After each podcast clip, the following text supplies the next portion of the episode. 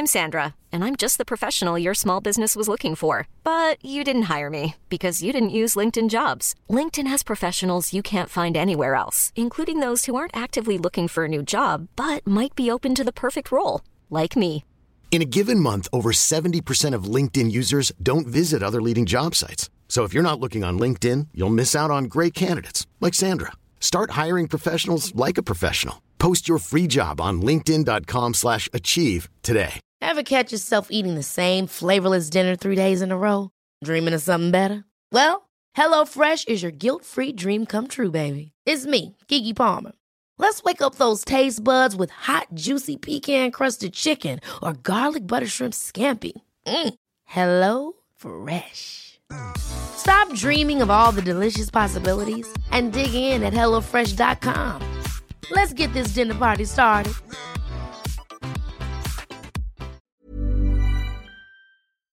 Vi är sponsrade av Länsförsäkringar. Det är vi. Eh, jag har ju ett eh, problem i livet och det är ju att jag eh, rent ekonomiskt är något av en fuck-up. Jag både tjänar för lite pengar och jag gör av med för mycket pengar. Och det finns ingen framförhållning, det finns inget sparande till mig själv, det finns ingen pensionsgrej som har så många eh, som lyssnar skulle sätta eh, kaffet i, i vrångstrupen. Eh, när de förstår Ja, de gör det nu. Ja, när de förstår hur illa ställt det faktiskt är. Däremot så har jag lovat mig själv att jag ska inte låta den här ekonomiska fuck-uppigheten, som jag kallar den, föras över på mina barn. Eh, this ends now, har jag sagt. Och drag, dragit ett streck i eh, marken Bra. med kolkrita. Eh, tatuerat in ett streck har jag gjort. Eh, och därför så sparar jag till barnen varje månad. Och vi har ett system, jag och Li, att Li sätter in pengar på ett konto varje månad och jag sätter in pengar på ett annat konto varje månad. Livet är föränderligt, löften bryts, men Länsförsäkringar finns där för alltid och kan hjälpa till, då bland annat med Barnspar. Vi tackar Länsförsäkringar för att ni hjälper Nisse och andra att hålla sina löften. Och eh, glöm då inte att Länsförsäkringar kan alltså hjälpa dig med bank, pension och försäkring. Tack så mycket! Vi är sponsrade av Joina som är ett nytt spel för dig som är över 18 år från Folkspel. Folkspel är ju föreningslivets ideella lotteribolag. Ni känner alla till Bingolotter och Sverigelotter som har tjänat ihop 17,5 miljarder till föreningslivet sedan starten 1991. Ja, och är det någonting som jag älskar med föreningslivet så är det ju att eh, det ger upphov till liksom fysisk aktivitet och härliga upplevelser för mina barn. Det som är mindre eh, positivt är ju alla dessa högar med olika saker som man förväntas göra som föreningsförälder. Eh, jag vet inte hur många gånger jag har haft olika typer av lotter, tidningar eller andra grejer som ligger hemma och som jag tappar bort och som sen ska säljas. Det är godis, det är bullar, det är, ja, det är som sagt lotter och sen så slutar det alltid med att jag får hosta upp själv ur egen ficka för att jag har tappat bort allting och det blir ett himla krångel och meck. Det här kanske säger mer om mig än om själva eh, den här verksamheten, men det är i alla fall ett problem för mig. Därför så älskar jag tanken på eh, Joina, eh, eller vad säger du Manne? Ja, det här är alltså ett lotteri där man signar upp sig på, eh, på, på en prenumeration eh, där man har chansen att vinna varje vecka. Så föreningsbarnet då, eller föräldern, säljer en prenumeration till någon och varje månad då så tjänar föreningen pengar. Eh, väldigt, väldigt smidigt och man behöver inte hantera några fysiska pengar eller något sånt. Och det är också såklart ett kul spel som man dock såklart måste vara över 18 år för att spela. Så om du eller din förening vill veta mer så gå in på folkspel.se joina med y och läs mer om det här smarta. Ja, det ska jag verkligen göra exakt just nu. Tack så mycket Joina!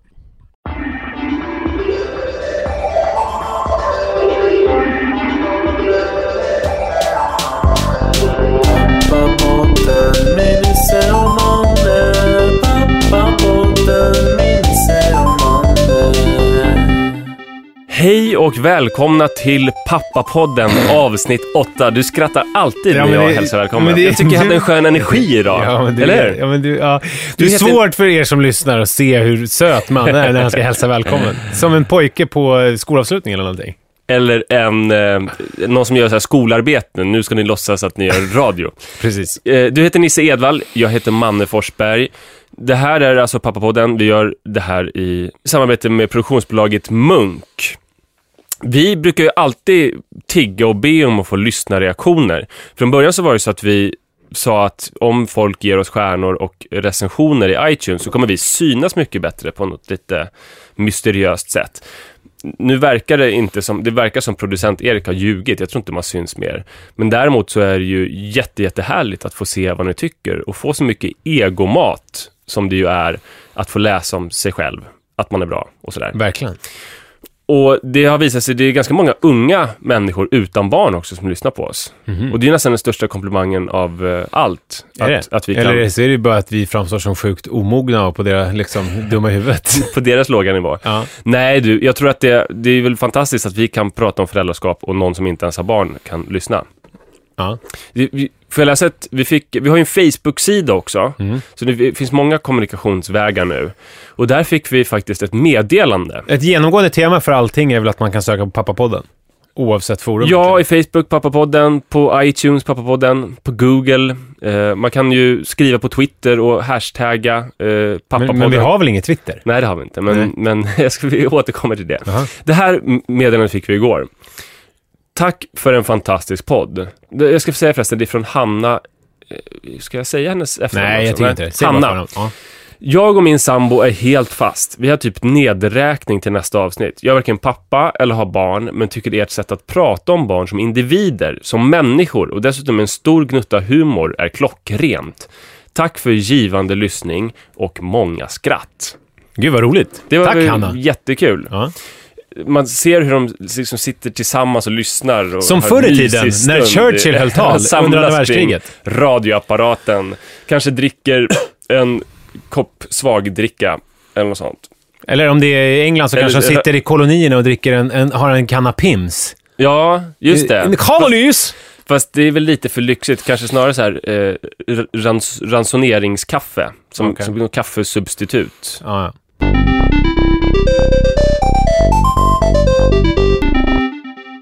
Eh, du har ju inte... Du vet inte, hur, hur många stjärnor har vi på, på iTunes? Hur många stjärnor vi har på iTunes? Eller hur många, bety- hur många betyg? Hur många har stjärnmärkt oss? Eh, åtta. Det är fel. Okej. Hur många recensioner har vi fått? Oj. Nej, rätt svar är 50 och 33. Oj! Det är ganska mycket eller? Ja, det är det. Ja. Och det som är spännande i det här, det är att jag, jag vet ju allt som har skrivits om oss. Mm.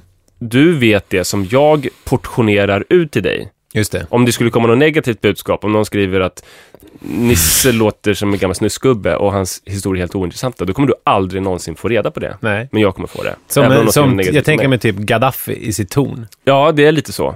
Du vill bara ha med folk som ja-sägare. nickar och ler.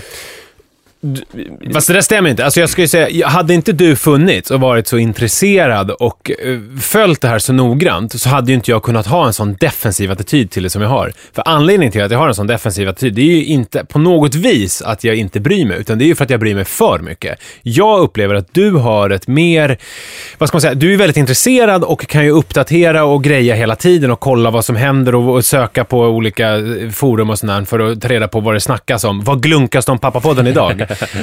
Men, men på Det lät lite som ett ungdoms-tv-program i Växjö. Vad glunkas de på stan? Men, medans jag... Eh, men men du, du tar inte någon så nämnvärd skada av det. Medan jag vet ju av erfarenhet att om jag beger mig in i det där träsket så blir jag... Jag bryr mig för mycket. Så då är, alltså det är avhållsamhet. Alltså du har ju slutat kröka. Jag har ju slutat med det här. Ja, men det är intressant. Det är ju otroligt imponerande att du är så pass... Eh, att du inte har något destruktivt... eh, Du verkar inte ha någon destruktiv drivkraft. Ja, men jag har ju det.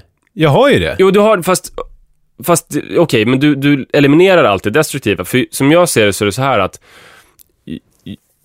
Du är en person som har ganska mycket eh, issues och problem. Du är inte så himla stabil psykiskt kan man säga. Det här är konstig psykolog om man skulle gå till. Om man säger, jag känner mig ganska bra. Och så bara, du har... Ja, förlåt. Fortsätt. Men du har ett otroligt bra sätt att hantera det. Du vet, du vet hur du fungerar och du gör inte saker som du riskerar att må dåligt av. Som till exempel att uppdatera iTunes eller Google oss eller sådär. Ja. Medan jag är nog en ganska stabil person.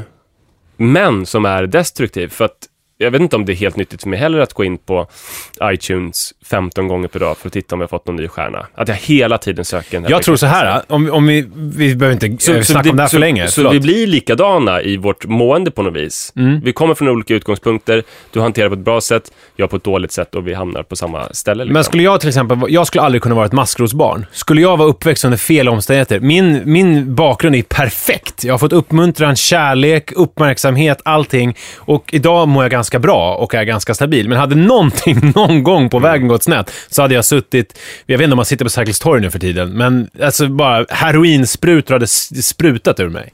Men om du hade då eh, vuxit upp som salongbetongkillarna till exempel. Det hade gått åt helvete. Ja, vad, jag hade, vad heter deras förort? Eh, Högdalen. Högdalen. De hade det ju jobbigt med alkoholiserade och frånvarande föräldrar. Mm. Men det hade nog inte med förorten att göra. Jag menar, jag har ju till viss del också växt upp i en förort, men jag Ja, har men vi haft ett säger tryggt att, hem. att du bytte med Daniel från Salong Nej, det hade Betong. gått åt Men vad helvete. hade du gjort? Du hade inte startat Salongbetong. Jag hade nog varit död säkert.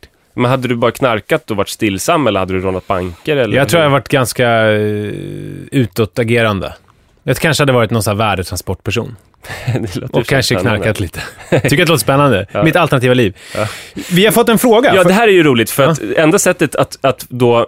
Jag ska säga det, ni behöver inte vara oroliga, ni som på olika sätt eh, kontaktar oss. Alltså, jag läser allting som skrivs om oss. Om och Erik Klarén läser ganska mycket också, producenten. Ja, och om det inte är helt uppåt väggarna felstavat. Och jag vidarebefordrar det här till dig, så du får ju också reda på det. Ja. Om man verkligen vill ha kontakt med Nisse, då gör man som den här lyssnaren har gjort, som har mejlat till dig. Precis, jag fick ett mejl till min egna mejladress. Det kan du inte ignorera. För man kan mejla till pappapodden.munk.se, men jag fick ett till min egen eh, mejladress på Munk. Det är från en eh, tjej som heter Astrid. Hon skriver så här. Det vore jag har saxat lite. Eh, det vore intressant att höra om eran övergångsfas från pojke till pappa. Nu kommer vi in i era liv när ni redan är vana vid tanken. Men hur förändrades era liv, sexliv, uteliv och ungkarlsliv? Jag antar att hon menar liksom med fick barn. Ja. Och sen så skriver hon också, det är kul att höra om era fruar också, mammorna. Varför är de mamma till era barn och så vidare. Och då när, det, när jag, om man börjar med den sista där, med mammorna, så jag, jag vet inte hur förankrat det här är hos dig, mannen, men jag tänker att när vi har nått något visst antal lyssningar, eller nedladdningar på iTunes, jag vet inte vad som är bra, 20 000, är det bra? Det låter bra. Om vi har 20 000 lyssnare på iTunes på ett avsnitt så kan, kan våra fruar bli intervjuade av någon, tänker jag. Är inte det Men, roligt? det är jättekul, men, men det spelar ingen roll hur förankrat det är hos mig. Det vill snarare det ska vara förankrat hos. Ja, ja, ja. Men det, det men jag, ja. Jag, jag tror absolut att vi, vi kan eh, spika det här. Det är kul för dem också att få berätta allting om oss som vi av olika skäl undanhåller. Precis. Ska vi svara på Astrids fråga? Det ska vi göra. Det vore intressant att höra om er övergångsfas från pojke till pappa. Nu kommer vi in i era liv när ni redan är vana vid tanken. Hur förändrades era liv, sexliv, utliv och ungkarlsliv? Eh, ja, alltså... Varsågod man, du får börja. Ja. Jag måste tänka lite på det här känner jag. Jag har lite svårt att eh, se den här övergången tror jag. Det var väl en övergång att jag, när Sara och jag träffades, då gick jag ut jätte- jättemycket och sådär. Och sen, men sen så började vi leva ett ganska stillsamt ändå sambo och gifta människor-liv. Och jag hade alltid varit väldigt förtjust i barn och sett mig som någon som ville ha barn. Så övergången var, det var nog när vi fick en, Men slutade, du slutade dricka innan Iris? ja Eller? långt innan. Långt innan? Ja. ja. Så det var inte det som gjorde... Nej, det var nog det som var avgörande för mig. Nu, jag vet inte om det var så för Sara, men det var nog att vi fick vår hyresrätt, ett förstahandskontrakt. Bodde ni på gatan innan eller? Att vi bodde i olika andra, tredje, fjärdehandskontrakt, svartgrejer och så här. Så när vi fick vår egen lägenhet, då dröjde det inte länge innan vi började försöka. Så det måste ju ha haft någon slags betydelse. Och övergången där var... Det jag var orolig för var väl om jag skulle tjäna tillräckligt mycket pengar, om jag hade tillräckligt fast och ordnad tillvaro och sådär. Men sen var det väl inte så mycket mer övergång. Nej, alltså, och jag kan tänka på mig själv då, så jag upplever att jag alltid har... Eh, liksom velat leva ett sånt här ganska inrutat eh, liv där, in, eh, där det inte är så mycket. Jag kan uppleva att ungdomsåren är ganska fladdriga. Att det, att, eh, för mig i alla fall, att det, och det är kanske för alla, för att man håller på att hitta sig själv på något vis. Men att vissa verkar ju så här trivas med det där, eh, typ jobba lite någonstans, åka utomlands några månader. Alltså så här, åh vad skönt att vara fri efter gymnasiet. För mig var det så här, eh, gymnasiet var färdigt, jag tog körkort, jag gjorde lumpen, sen skulle jag läsa filosofi och typ skriva. Du är inte en hippie. Nej, jag vet Eller en nej, beatnik. nej det, det, är jag nog inte. Men sen så var det ju där när man hade gjort allt det där. Flyttat hemifrån, eh, gått gymnasiet, tagit körkort, gjort lumpen och sen satt och skulle börja leva någon typ av liv. Och man upptäckte att jag har ingen aning om vad det, vad det är frågan om. Ja, det är då man drabbas av den postgymnasiala ångesten. Ja. Eh, Och den slog till mig med sån kraft. Och det har väl egentligen tagit ganska lång tid och liksom eh, hitta vad jag, hur jag vill ha saker och ting. Jag det, det dröjer ju jättelång tid. Eh, och där tror jag att, att själva barngrejen är... Jag tänkte faktiskt på det igår, eh, att själva barngrejen är ju såklart jättestor skillnad i mitt liv, men ändå så är det ju... Det enda som jag kom på igår var att när jag kom hem vid halv fyra så, hade jag inte, så kunde jag liksom inte sitta i typ en timme, en och en halv och läsa tills Li skulle komma hem, som det var tidigare innan jag fick barn typ. Eh, eller det stämmer inte riktigt, nu ljuger jag lite. Men, men jag hade ju ett syfte där, jag skulle gå och hämta Manne på dagis. Alltså det finns ju liksom... Eh, det finns massa grejer att förhålla sig till hela tiden. men det kan jag också uppleva att jag inte har eh, offrat någonting. Nej, verkligen inte. Jag levde ett väldigt barnkompatibelt liv där mot slutet. Det, ibland så tänker jag att, att jag har offrat, att jag skulle kunna arbeta mer. Men jag vet ju samtidigt att jag är inte så himla någon arbetsmyra. Jag skulle inte gjort det. Nej. Ibland är det säkert så att man skyller saker på sina barn som man ändå inte skulle gjort utan barn. Verkligen. Hur tänker du då förresten? Nej, men jag tänker att man säger, om, om jag inte hade haft barn, då hade jag ju rest, eller då hade jag skrivit den stora romanen. Som Sigrid jag Kalle, varit- som är på, Kale, som är på tapeten nu med sina memoarer. Det som har är missat försakade. helt. Ja, hon har skrivit andra delen av sin eh, liv som diplomathustru. Nu är vi framme i 60-talet och hon är i, i eh, Indien och eh, skriver aldrig sin bok som hon ska skriva om sin tid i Harvard. Nej, skyller hon det på sina barn? Ja, men där tror jag att det är med all rätt, för att det var en jävla exig tillvaro. Att vara diplomathustru på den tiden. Man hade ju inte samma, man hade ju ganska mycket förpliktelse. Nej, men det är väl så nu också att offren blir större för män än de har varit historiskt och mindre för kvinnor. Ja. Eftersom det är mer uppdelat. En stor grej som jag vet, som är en skillnad mellan mig, det är min moral. Att den har inte alltid varit så liksom utpräglad som den är nu. Till exempel så kommer jag ihåg att när jag var 22 så hade jag ett resonemang om att jag betalade busskort och sådana för att det var ett, eh, som att kn- ett knark för att känna mig lugn när jag åkte tunnelbana.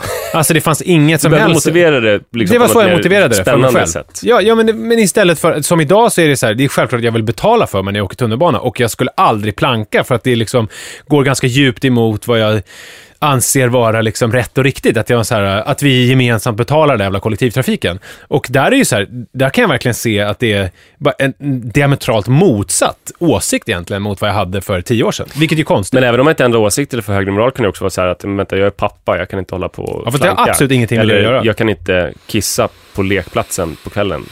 För att, jag vet inte riktigt annars. Det där är- I och för sig. Eh, har, har vi svarat färdigt på hennes fråga? jag tror det. Astrid, förlåt om du inte är nöjd. Det här med sexet också, men det, det kan vi väl spara lite? Så Ja, att det inte känns som ett helt program. Ja. Precis.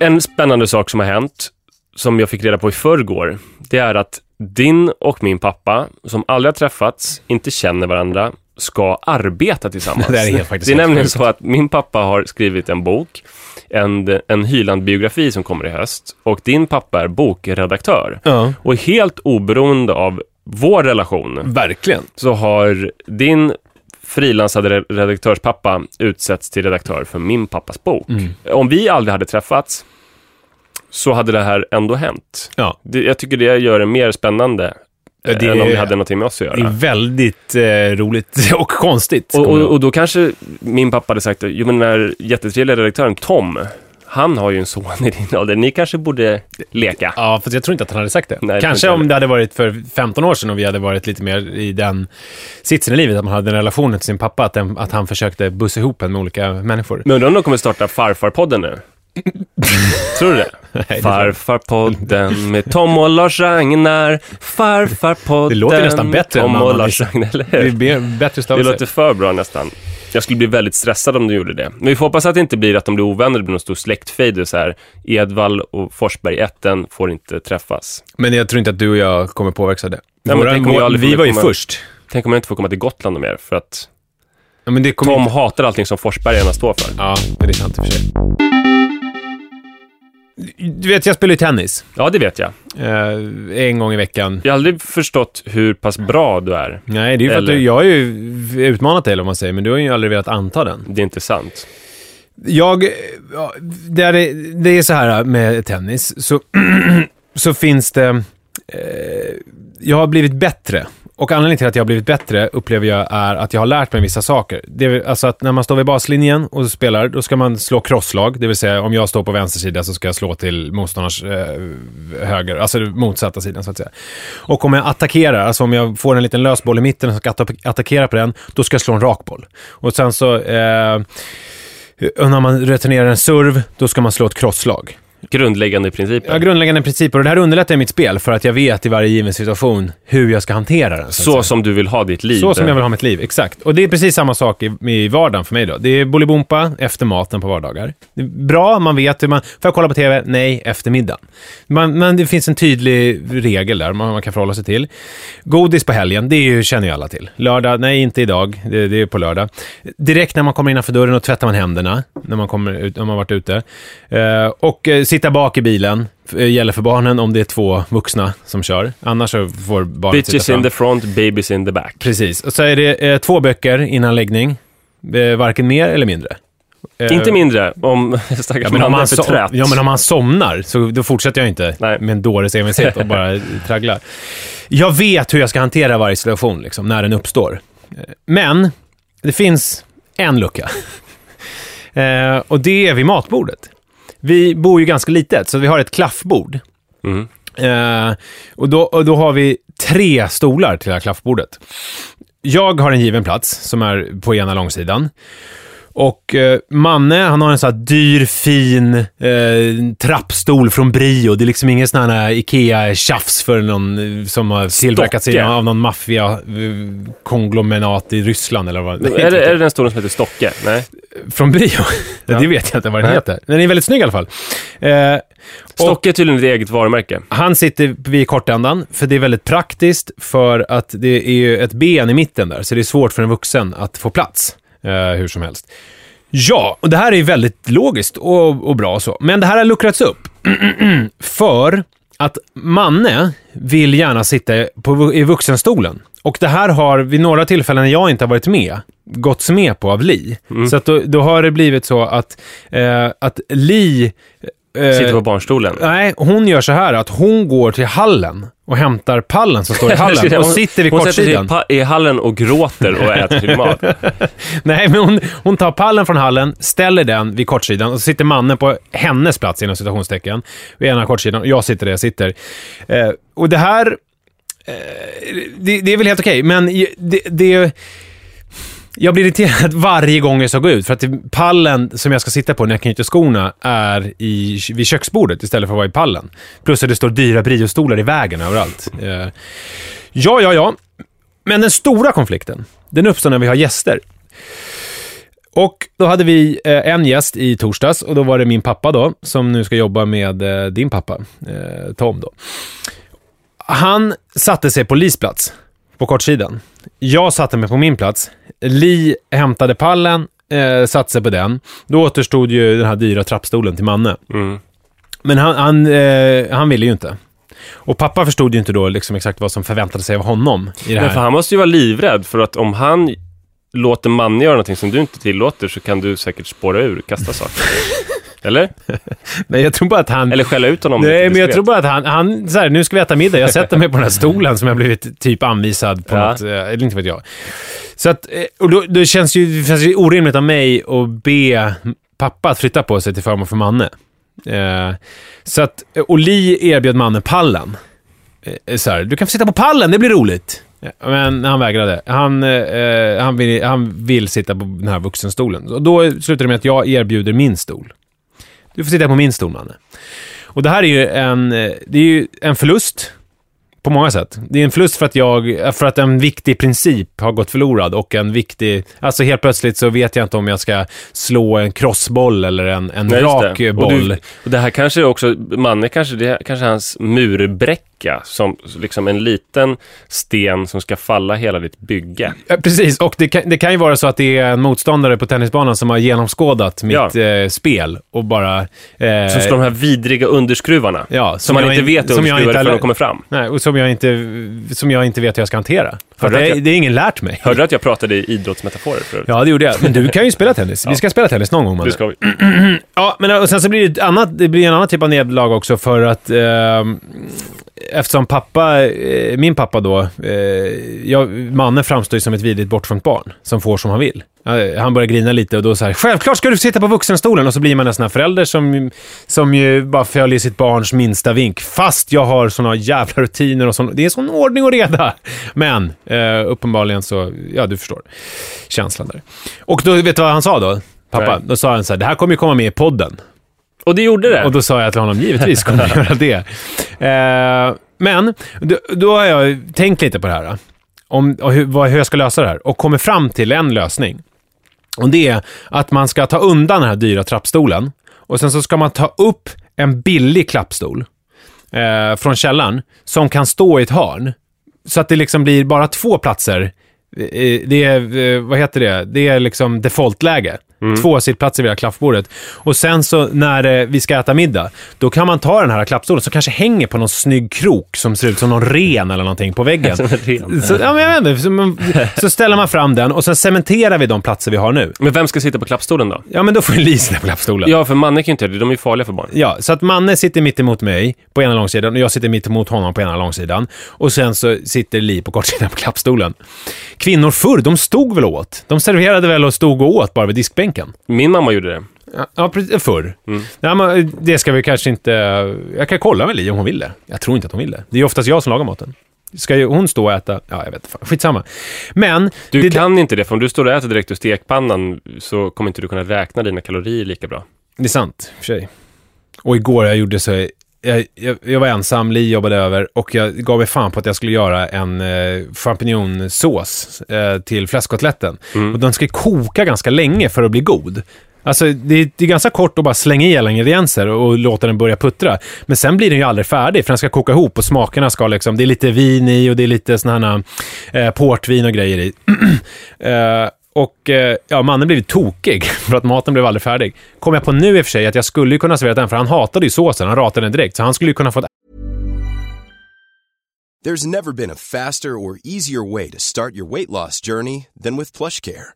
Plush Care accepts most insurance plans and gives you online access to board-certified physicians who can prescribe FDA-approved weight loss medications like Wigovi and Zepbound for those who qualify. Take charge of your health and speak with a board-certified physician about a weight loss plan that's right for you. Get started today at plushcare.com slash weight loss. That's plushcare.com slash weight loss. plushcare.com slash weight loss.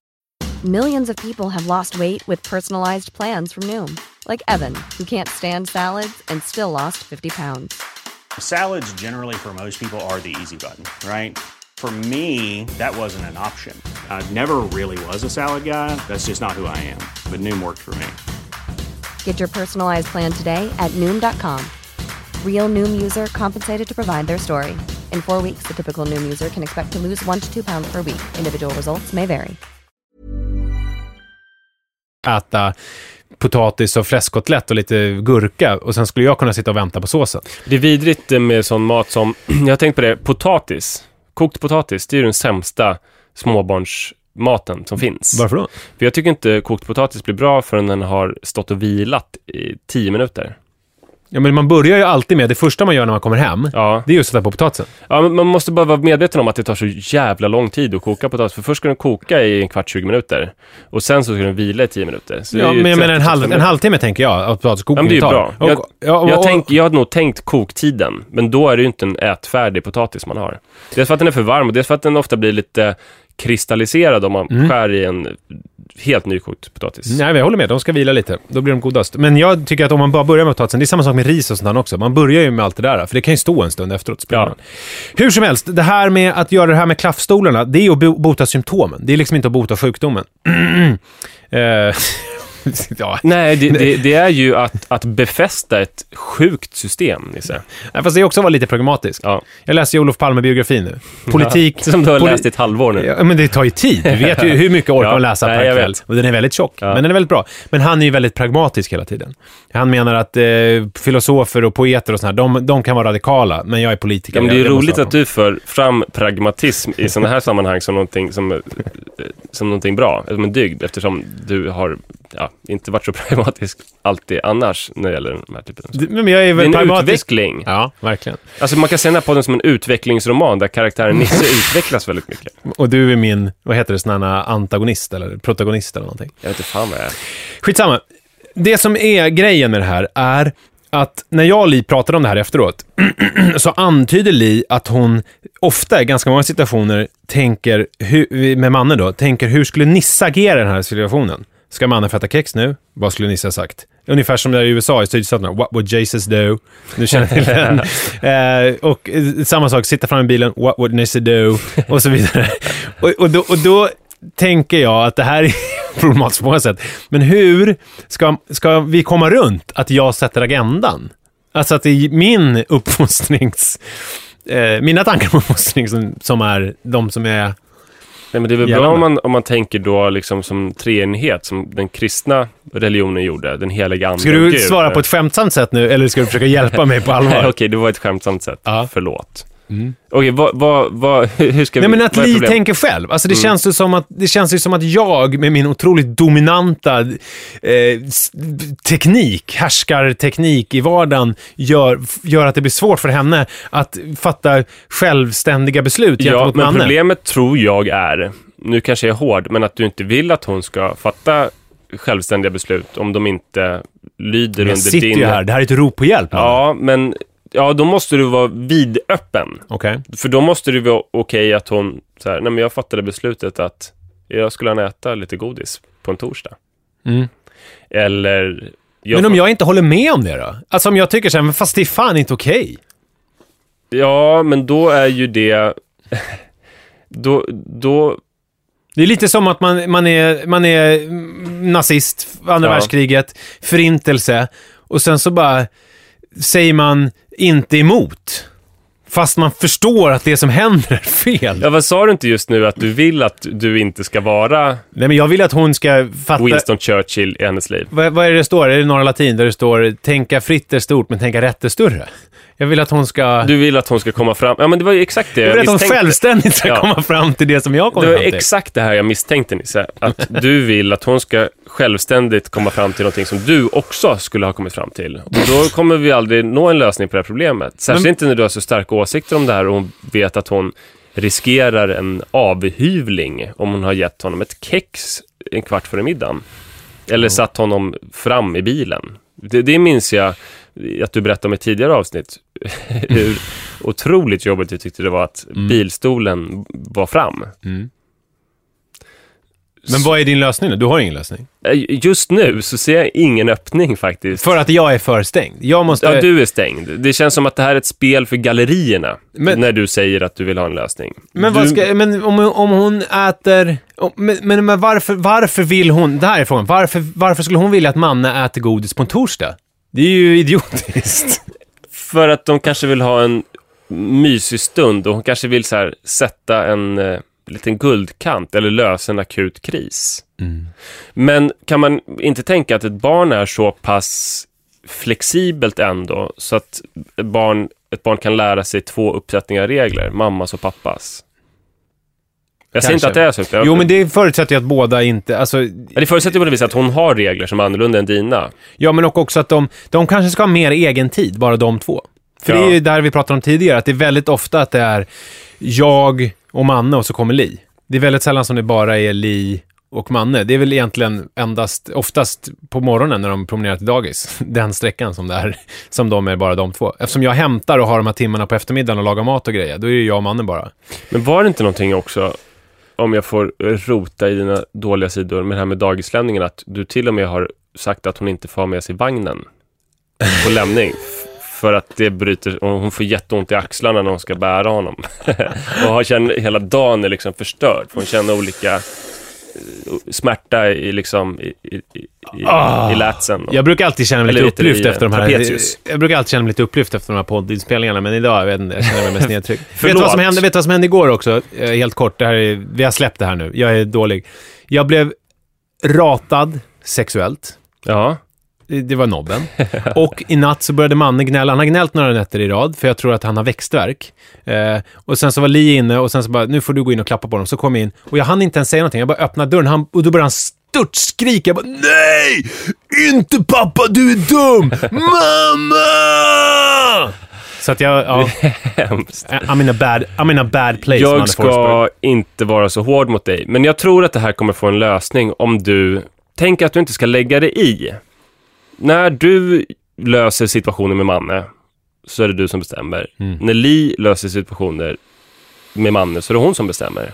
Och sen får du bara utrusta dig med en yta av teflon. Låt allting rinna av. Du bestämmer när det är du som bestämmer. Mm. Det tror jag är lösningen. Det här med att bli avvisad sexuellt blir jag ju naturligtvis otroligt intresserad av. Är det någonting du vill utveckla? Men Det var en sån här vanlig, jag vet inte hur mycket du är, att man vaknar på natten. Hur mycket jag blir avvisad Nej, sexuellt? det, men man vaknar på natten, det pockar på lite och man börjar hålla på med någonting och sen så får man säga nej jag är trött, sluta. Okej. Det var liksom ingen sån här att jag kommer rosor och hon... Det här hade du kanske inte ens kommit ihåg om det inte hade varit för att din son hade ropat Nej, du är dum! Ja, fast det utvecklades till något längre än... Ofta så kan det vara att Li kan säga på morgonen, du försökte lite i natt och jag har inte märkt någonting. Eh, men sen i natt var det liksom, då vaknade jag till av mig själv också. Att jag märkte att jag höll på och försökte något. Är det inte därför vi har så skriande behov av samtyckeslagstiftning?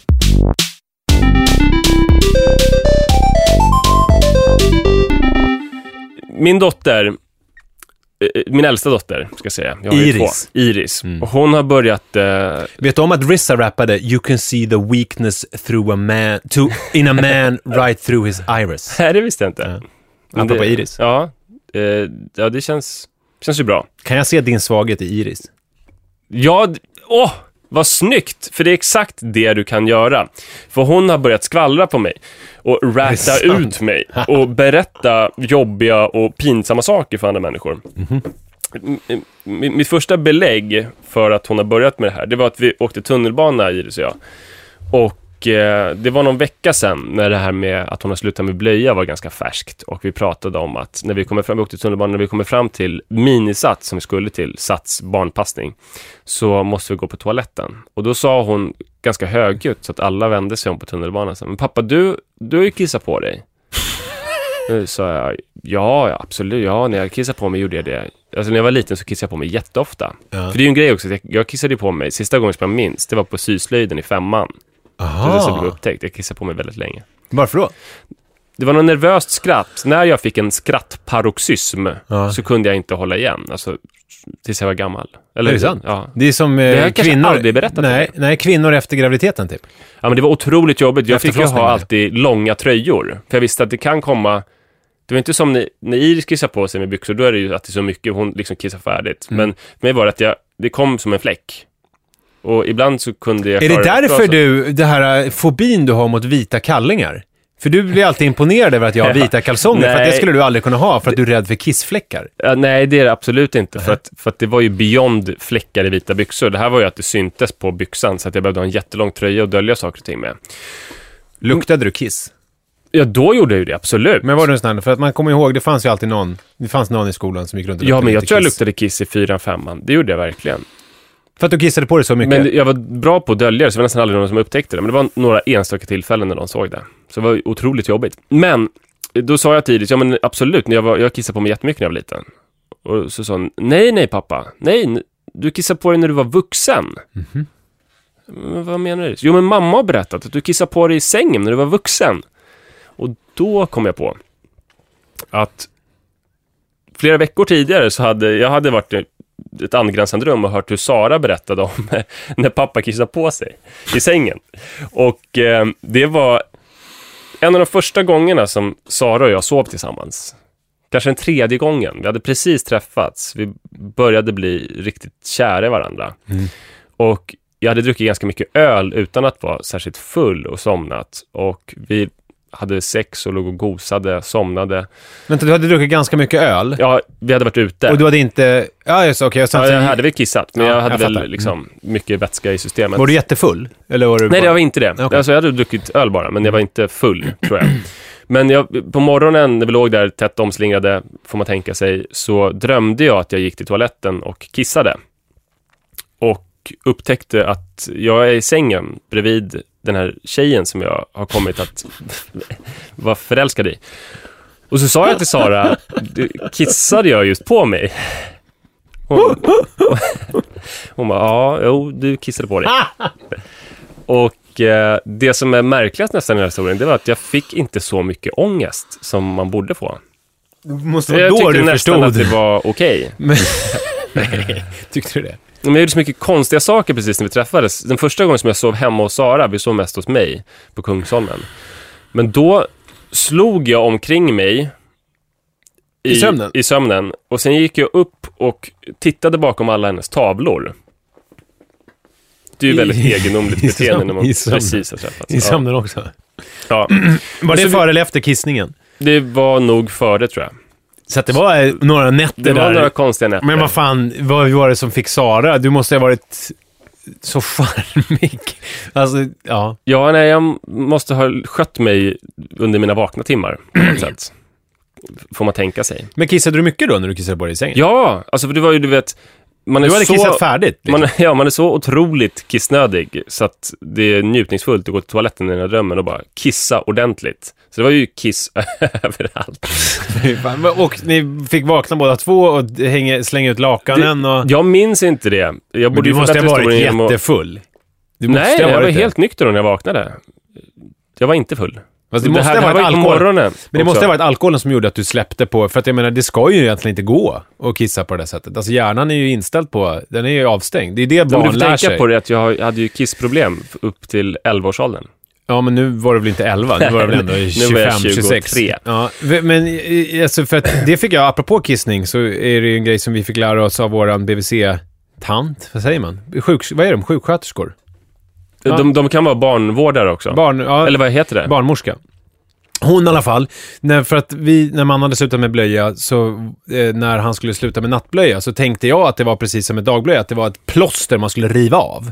Nu ska vi sluta med nattblöjan. Men då sa hon att det där är någonting som eh, barnet lär sig. Alltså det är någon mognadsprocess i hjärnan. Så att man inte behövde försöka liksom eh, gå och lägga dem utan blöja bara för att de skulle lära sig. Det här att de skulle kissa Ja, på sig några gånger för att lära sig att sova utan För det är blöja. en mo- mognadsprocess som måste funka väldigt olika, för det finns ju de som fortsätter kissa på sig i sängen tills de är 15. Ja, men hon, Och hon, sa, var- hon sa fem, alltså upp till fem sex år så kan de sova med blöja utan att det liksom Ja. är något konstigt överhuvudtaget. Men det där var ju en, eh, en tröst för mig när jag var typ åtta år och kissade på mig på dagarna när jag började skratta. Att jag är i alla fall inte ett sånt barn som kissar på mig på natten. Du hade Det- en inte. frotté. Nej, jag kissar aldrig på natten. Du kan- hade det på insidan av dina kalsonger kanske? Eh, Men vi satt alltså där på tunnelbanan och jag fick förklara för Iris, för jag vill inte så här, nej men mamma ljög, jag inte alls, utan jag fick sitta då inför hela tunnelbanevagnen och bara, ja, jag, jag har, ja det är sant, jag har kissat på mig när jag var vuxen. Det var viktigt också att ge henne bekräftelse för den historien, men jag fick ju offra mig själv på Iris-altaret och outa då för hela tunnelbanevagnen att jag kissar på mig. Var det mycket folk i tunnelbanan? Det var inte rusningstrafik, men det var väl, du vet, på en sån här fyra så kanske det satt tre personer och... och Var det någon som stod tittade på och- dig? Ja, ja, alla tittade. De, men på riktigt, det kändes Ja, så? de- Eller nej, men- märkte de och fnissade lite? Nej, de tyckte det var jätteroligt Ja, att precis. Iris började prata om att jag hade kissat på mig. Det var därför jag frågade om de fnissade. Ja. Eh, ett, ett annat, en annan sån här episod, det var ju eh, när vi skulle ha, alltså jag undrar om inte det var samma eftermiddag, efter att vi kom hem från Minirätt och åkt hem med tunnelbanan, Så kom jag hem och Sara och jag skulle, eller vi skulle ha besök av eh, framförallt Saras kompisar. Och jag blev jättestressad att så här, de kommer jättesnart och lägenheten eh, upp och nervänd. Och var ocharmig. Du var det? Ja, som att jag var sur för att visa, utan att säga det rakt ut, att jag sa att du borde ju ha städat lite grann. Mm. Hon hade ju haft en bebis på bröstet hela tiden och hade inte en chans att göra det. Och hon reagerade mot det med all rätt. Så att det blev lite bråk, att vi skällde lite grann på varandra. Men sen så fick vi ordning på lägenheten, allting var frid och fröjd, det var väldigt mysigt. Sa hon knulla dig själv i röven med dassrullen? Nu citerar du min bok som du precis har börjat läsa. Fast jag har hört den story tidigare. Ja, det det, där- visst är det Sara sagt en gång när det var i slut på toapapper? det, eh, ja, typ. Eh, min redaktör tycker att jag ska ta bort det där. Nej! Det tycker inte. Nej, nej, Vad bra. Eh, men, men sen var det väldigt trevligt. Vi fikade med de här kompis... Men, men, men förlåt, Ja, ja. Det var så. Det, toapappersrullen, det var tomt på toapapper. Ja.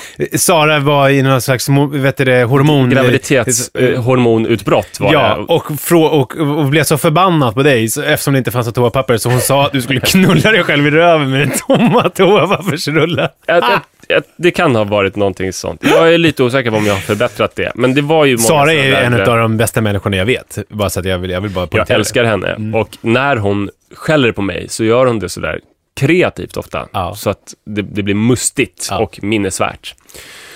Men vi hade väldigt trevligt med de här gästerna och satt och fikade och åt bullar och njöt av att de tyckte vår nya bebis var söt och att Iris skötte sig. Men sen efter en stund så sa det var bråk förut. och jag bara, jag, jag förstod absolut inte vad hon pratade om. Men Iris, vad då?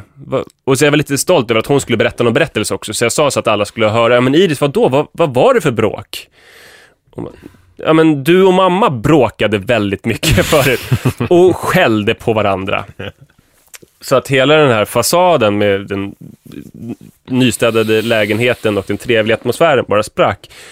Och vi behövde, jag behövde då också bekräfta, jag kunde ju inte säga, du hittar på. Vi bråkade inte alls, utan jag fick ju berätta, vi fick berätta sanningen för de här vännerna. Att ja, vi bråkade. Men sa ni också vilka invektiv som hade använts och så vidare? Nej, vi behövde inte vara så detaljerade Nej, faktiskt. det var bara, ja, ni, ni, det var bråk förut. Så att du har, inga, du har ingen möjlighet att dölja någonting längre? Nej, och man börjar bli orolig för vad Iris berättar när man inte är med. För hon sa ju häromdagen när jag kissade, så sa hon, jag ska säga först att vår toalett är precis vid hallen. Och eh, vi har jättedålig ytterdörr, så man hör allting som sägs på toaletten och i hallen hörs ut i hela trapphuset. Och när jag stod och kissade sa Iris, pappa, din snopp är hård och stor. Vilket ju inte var sant. Jag stod ju och kissade, så den var inte hård för fem öre. Och så gick det förbi någon Ja, då person hör man eh, en, en barnröst i hela trapphuset. Pappa, din snopp är hård och stor. Och då börjar jag fundera på vad, vad, vad berättar hon vad berättar hon för dag, på dagis? Ja. Min pappa är eh, Min pappa ett är hård. psykfall med hård och stor penis. Som Och låtsas gå till jobbet. han lå- Precis, han låtsas gå till jobbet. Ja. Han är en Ulf Brundberg-gestalt, Ja. min jävla pappa. En annan tanke som gnagt i huvudet är en mail channel. Eh, En sak som jag är jätteorolig att hon ska berätta. Jag har gjort något väldigt pinsamt, tycker jag själv. Att jag sa... Ska du berätta det nu i podden då? Om du är orolig för att hon ska berätta det? Nej men på, på dagis, här, nu berättar jag för, för lyssnarna som en intim krets som jag tror vill mitt bästa och förstår mig. Men jag har skrutit om folk som jag nästan känner på TV. För Iris? Ja, alltså jag sa här, igår så var det Nassim som var programledare på Bolibompa. Då sa jag, jag, jag känner hans eh, lillebror. Och vet du, Nassims pappa, jag känner honom också och han har lagat vår bil flera gånger. Vilket är ju så här, hon, hon, hon är inte där än. Hon är två och ett halvt år, att hon är så här, oh wow, kändis. Utan hon var så här, jaha, jaha vadå, min bil? Jaha, eh, liksom reagerade på bilen. Vad var det för fel på bilen och så där. Men det är ju pinsamt om hon bara går till dagis sen och så här, min pappa känner Nassims lillebror. Och sen häromdagen också så såg vi, eh, heter hon Isabella Halling, som du känner visade sig. Isabella Halling. Ja, ja, ja. vi- Ja, hon känner dig i alla fall. Hon, jo, men jag, jo verkligen. Ja, Mm. för hon har ett program i Bolibompa och då sa jag Fixa till, rummet. Ja, fixa rummet. Och sa jag till Iris, henne träffade jag på en fest i förrgår. Bryr sig överhuvudtaget inte. Men det är väldigt gulligt att du sitter och har de här små konversationerna med henne. ja, jag vet inte om det är gulligt eller ganska eh, sunkigt, men tänk om då, först får jag ingen bekräftelse för berättelsen, så här, oj, träffade du Isabella Halling, wow pappa. Mm. Hon säger ingenting, sen går till dagis bara, min pappa han claimar att han känner Isabella Halling. Och har en stor hård snopp. Och har en stor hård snopp. Då blir det ju vansinnigt pinsamt. Men jag hoppas ju att, eh, att förskolepersonalen på något vis förstår skillnaden mellan de allvarliga utsagorna som kan komma från barn, liksom, min pappa slår mig, Mm. och de som är bara roliga saker som inte man behöver vara orolig för. Alltså, jag, alltså det värsta är ju om, om man kommer och hämtar på dagis och det är ett kristeam där med någon kurator och någon socialarbetare som tar dem axlarna. Det, det vore mardrömmen. Det vore mardrömmen. ja, eller vilken mardröm ser du? Nej men, det, nej, men det är ett så roligt scenario att tänka sig. Att man är orolig för... eh, eh, vad- Vad är det värsta som kan hända? Ja, det är ju att någon ska avslöja allting och att det står ett kris, kristeam och tar hand om en när man kommer hämtar på dagis. Ja, men det skulle inte vara, det skulle inte vara, det skulle inte vara någon höjdare. Så jag står nog inför ett vägskäl, tänker jag mig nu. Antingen så måste jag bli mycket mer kontrollerad. Jag är ju en ganska okontrollerad person som bjuder på mig själv och olika kissepisoder och sådär. Så det finns grejer för Iris att berätta som är lite ja, smarriga. Så jag kan antingen välja att ta kontroll, bli som en 1800-talsman som håller allting inombords. Eller så, så kan jag bara så släppa allting och, och, och, och bjuda på att hon berättar de mest sjuka saker om mig. Och även att jag känner Nasims lillebror. Men du vet ju själv svaret. Ja, berätta för mig. Men det sist, så, så, men jag vill veta att jag väljer det, rätt Det nu. sistnämnda såklart. Det sistnämnda. Ja, du, du kommer ju- du kommer aldrig klara av att försöka vara sån här 1800-tals... Jag skulle bli väldigt, väldigt tråkig tror jag. Ja, men du skulle inte klara av det. Men du det- kan, man kan se din svaghet Ja, men nu, eh, through your jag var eyes. lite osäker, men nu när du har, har sagt det så känner jag att det, det är självklart det enda rätta. Ja. Och vi får hoppas att det inte blir något kristeam. Nej, det tror jag inte. Du, eh, 50-50. bubonic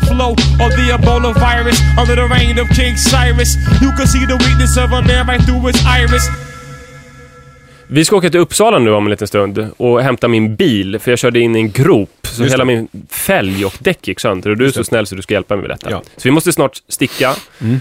Det var jättekul att eh, göra det här och vi hörs igen väldigt snart. Är det någonting annat vi ska säga? Många saker. Okej, förlåt. Du har Dels att Erik Klarén har vi kanske inte nämnt. Det är ju vår producent. Just det. Han jobbar här på Munk.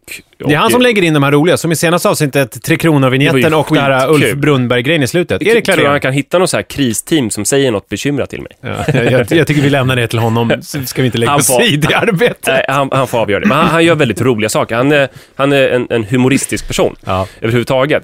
Man kan mejla oss på Snäll. munk- på, rund, lite rund och snäll sådär.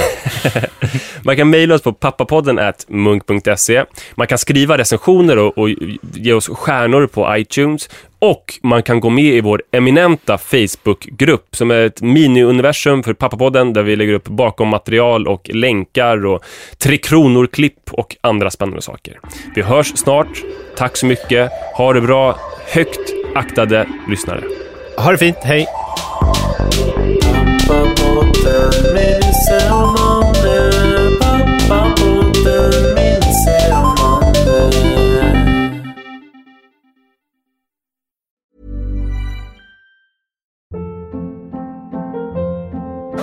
Hold up. What was that? Boring. No flavor. That was as bad as those leftovers you ate all week. Kiki Palmer here, and it's time to say hello to something fresh and guilt-free. Hello Fresh. Jazz up dinner with pecan-crusted chicken or garlic butter shrimp scampi. Now that's music to my mouth. Hello Fresh. Let's get this dinner party started. Discover all the delicious possibilities at hellofresh.com.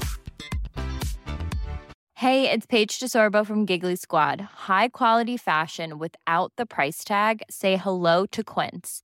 I'm snagging high-end essentials like cozy cashmere sweaters, sleek leather jackets, fine jewelry, and so much more. With Quince being 50 to 80% less than similar brands. And they partner with factories that prioritize safe, ethical, and responsible manufacturing. I love that. Luxury quality within reach. Go to quince.com slash style to get free shipping and 365 day returns on your next order. Quince.com slash style.